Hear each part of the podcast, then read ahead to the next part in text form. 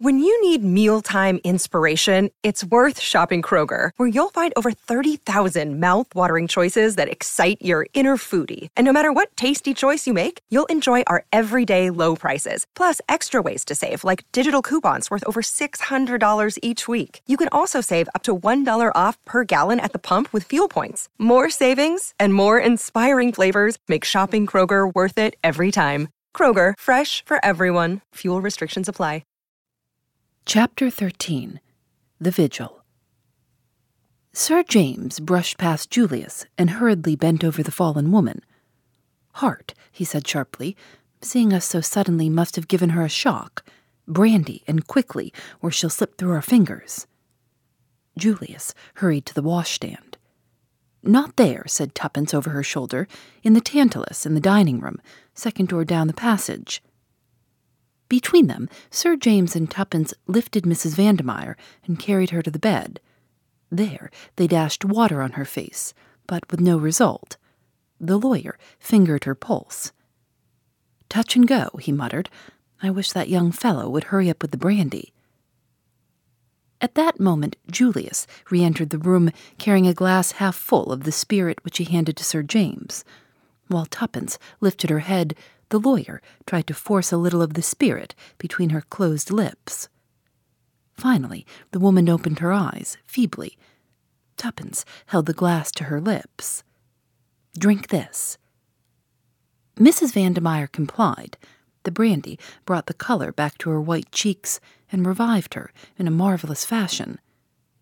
She tried to sit up, then fell back with a groan, her hand to her side. It's my heart, she whispered. I mustn't talk. She lay back with closed eyes. Sir James kept his finger on her wrist a minute longer, then withdrew it with a nod. She'll do now. All three moved away and stood together talking in low voices. One and all were conscious of a certain feeling of anticlimax. Clearly, any scheme for cross questioning the lady was out of the question for the moment. For the time being, they were baffled and could do nothing. Tuppence related how Mrs. Vandemeyer had declared herself willing to disclose the identity of Mr. Brown, and how she had consented to discover and reveal to them the whereabouts of Jane Finn. Julius was congratulatory. That's all right, Miss Tuppence. Splendid. I guess that hundred thousand pounds will look just as good in the morning to the lady as it did overnight. There's nothing to worry over. She won't speak without the cash anyway, you bet. There was certainly a good deal of common sense in this, and Tuppence felt a little comforted. What you say is true, said Sir James meditatively. I must confess, however, that I cannot help wishing we had not interrupted at the minute we did. Still, it cannot be helped. It is only a matter of waiting until the morning. He looked across at the inert figure on the bed. Mrs. Vandemeyer lay perfectly passive, with closed eyes. He shook his head. Well, said Tuppence, with an attempt at cheerfulness, we must wait until the morning, that's all. But I don't think we ought to leave the flat. What about leaving that bright boy of yours on guard? Albert? And suppose she came round again and hooked it? Albert couldn't stop her. I guess she won't want to make tracks away from the dollars. She might. She seemed very frightened of Mr. Brown. What? Real plumb scared of him? Yes, she looked round and said even walls had ears. Maybe she meant a dictaphone, said Julius with interest. Miss Tuppence is right, said Sir James quietly. We must not leave the flat, if only for Mrs. Vandemeyer's sake. Julius stared at him. You think he'd get after her between now and tomorrow morning? How could he know, even? You forget your own suggestion of a dictaphone, said Sir James dryly. We have a very formidable adversary. I believe, if we exercise all due care, that there is a very good chance of his being delivered into our hands. But we must neglect no precaution. We have an important witness, but she must be safeguarded. I would suggest that Miss Tuppence should go to bed and that you and I, Mr. Hersheimmer, should share the vigil. Tuppence was about to protest, But happening to glance at the bed, she saw Mrs. Vandemeyer, her eyes half open, with such an expression of mingled fear and malevolence on her face that it quite froze the words on her lips. For a moment, she wondered whether the faint and the heart attack had been a gigantic sham, but remembering the deadly pallor, she could hardly credit the supposition. As she looked, the expression disappeared as by magic, and Mrs. Vandemeyer lay inert and motionless as before. For a moment, the girl fancied she must have dreamt it, but she determined nevertheless to be on the alert. Well, said Julius, I guess we'd better make a move out of here anyway. The others fell in with his suggestion. Sir James again felt Mrs. Vandemeyer's pulse. Perfectly satisfactory, he said in a low voice to Tuppence.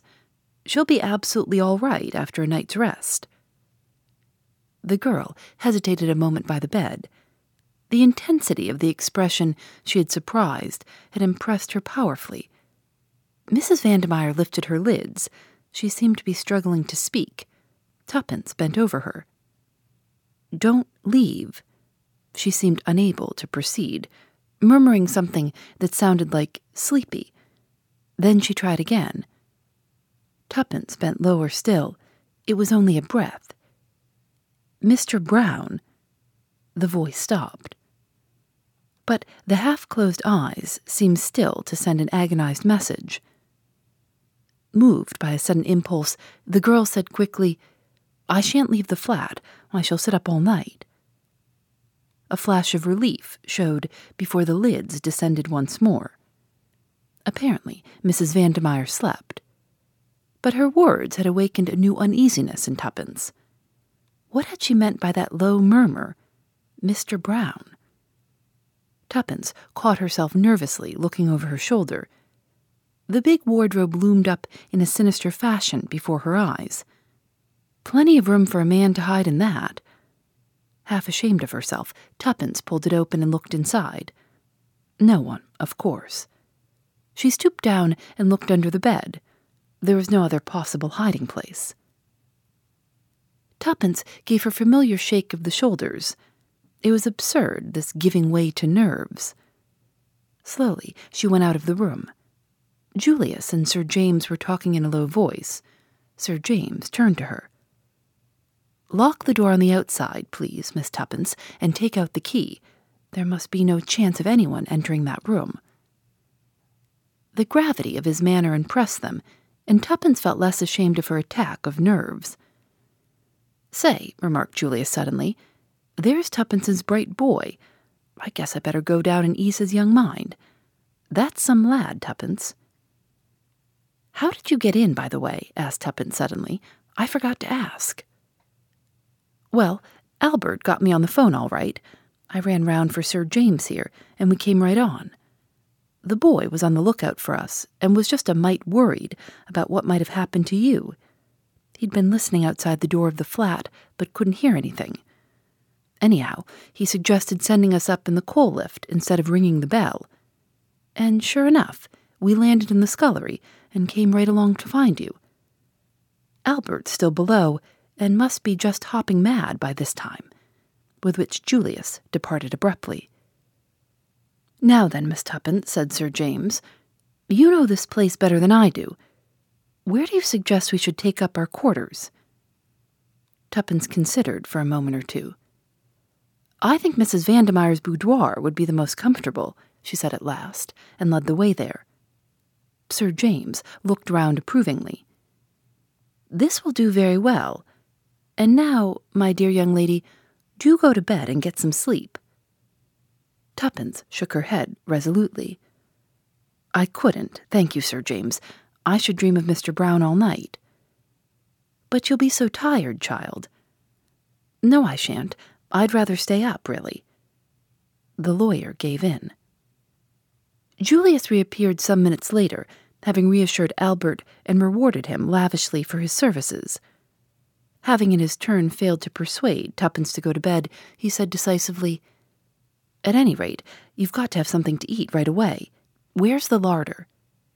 Tuppence directed him, and he returned in a few minutes with a cold pie and three plates. After a hearty meal, the girl felt inclined to pooh pooh her fancies of half an hour before.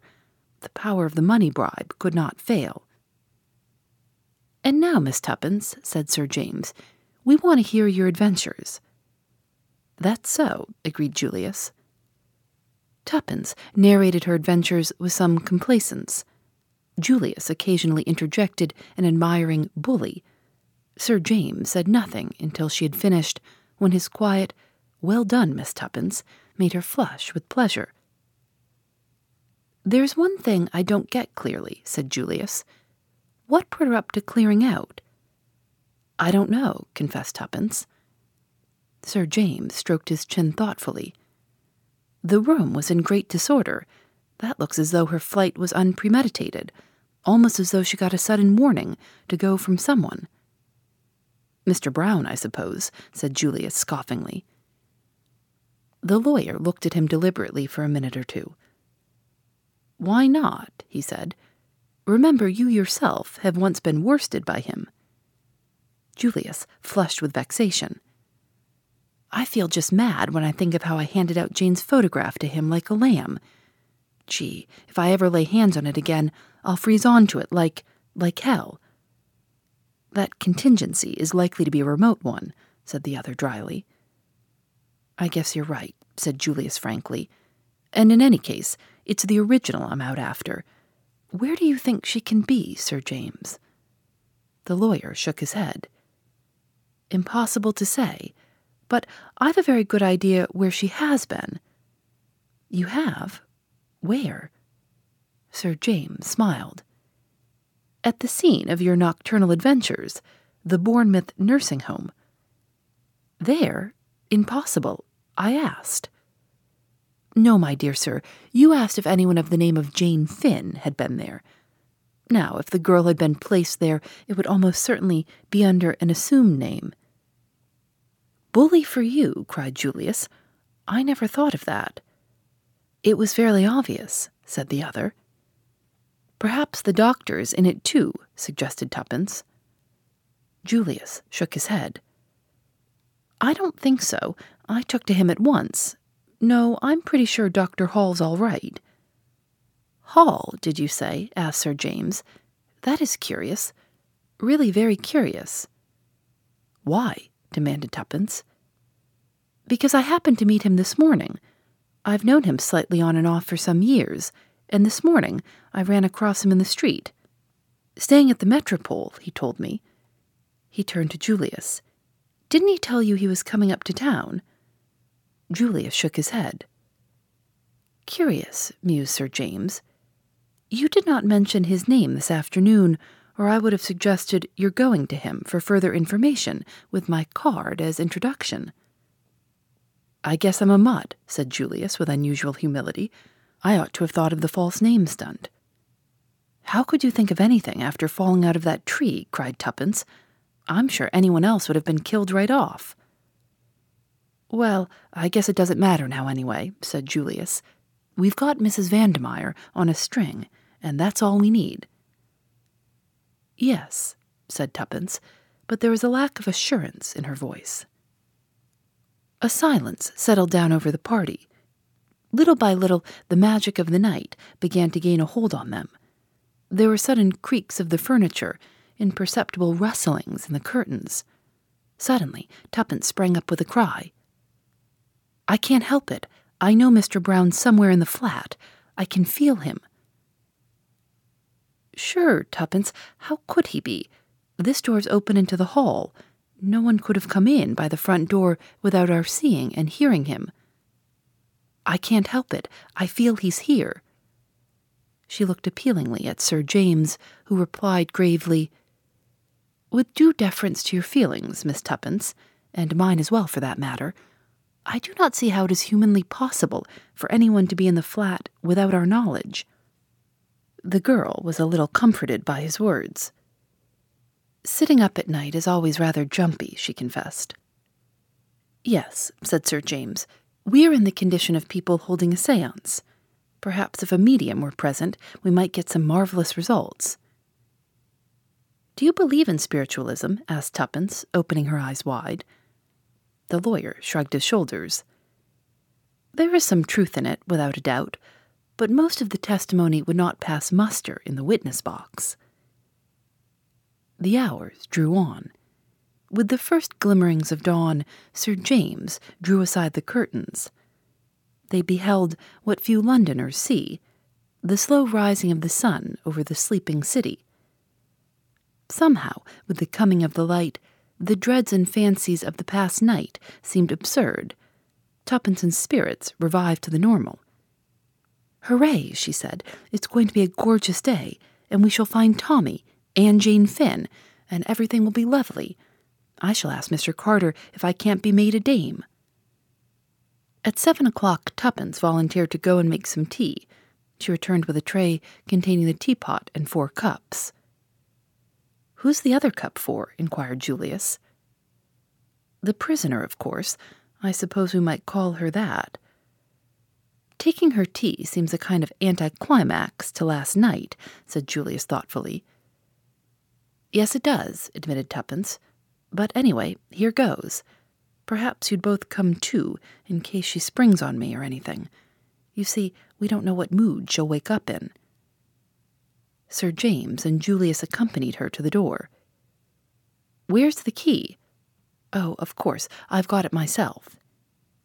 She put it in the lock and turned it, then paused. Supposing, after all, she's escaped, she murmured in a whisper. Plumb impossible, replied Julius reassuringly. But Sir James said nothing. Tuppence drew a long breath and entered. She heaved a sigh of relief as she saw that Mrs. Vandemeyer was lying on the bed. Good morning, she remarked cheerfully. I've brought you some tea. Mrs. Vandemeyer did not reply. Tuppence put down the cup on the table by the bed and went across to draw up the blinds. When she turned, Mrs. Vandemeyer still lay without a movement. With a sudden fear clutching at her heart, Tuppence ran to the bed. The hand she lifted was cold as ice. Mrs. Vandemeyer would never speak now.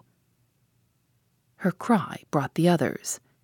A very few minutes sufficed. Mrs. Vandemeyer was dead, must have been dead some hours. She had evidently died in her sleep. If that isn't the cruelest luck, cried Julius in despair. The lawyer was calmer, but there was a curious gleam in his eyes. If it is luck, he replied. You don't think. But say, that's plumb impossible. No one could have got in. No, admitted the lawyer. I don't see how they could. And yet, she is on the point of betraying Mr. Brown, and she dies. Is it only chance? But how? Yes, how? That is what we must find out. He stood there silently, gently stroking his chin. We must find out, he said quietly. And Tuppence felt that if she was Mr. Brown, she would not like the tone of those simple words. Julius's glance went to the window. The window's open, he remarked. Do you think. Tuppence shook her head. The balcony only goes along as far as the boudoir. We were there. He might have slipped out, suggested Julius but Sir James interrupted him. Mr. Brown's methods are not so crude. In the meantime, we must send for a doctor. But before we do so, is there anything in this room that might be of value to us? Hastily, the three searched. A charred mass in the grate indicated that Mrs. Vandemeyer had been burning papers on the eve of her flight. Nothing of importance remained, though they searched the other rooms as well. There's that, said Tuppence suddenly, pointing to a small, old fashioned safe let into the wall. It's for jewelry, I believe, but there might be something else in it. The key was in the lock, and Julius swung open the door and searched inside. He was some time over the task. Well, said Tuppence impatiently. There was a pause before Julius answered. Then he withdrew his head and shut to the door. Nothing, he said. In five minutes, a brisk young doctor arrived, hastily summoned. He was deferential to Sir James, whom he recognized. Heart failure, or possibly an overdose of some sleeping draught. He sniffed. Rather an odor of chloral in the air. Tuppence remembered the glass she had upset. A new thought drove her to the washstand. She found the little bottle from which Mrs. Vandemeyer had poured a few drops. It had been three parts full. Now it was empty. The Secret Adversary by Agatha Christie, published by William Morrow. Copyright 1922, Agatha Christie Limited. Reading courtesy of HarperCollins Publishers. Agatha Christie and Tommy and Tuppence are registered trademarks of Agatha Christie Limited, all rights reserved. For more information about Agatha Christie, visit agathachristie.com. Phoebe Reads a Mystery is recorded in the studios of North Carolina Public Radio, WUNC.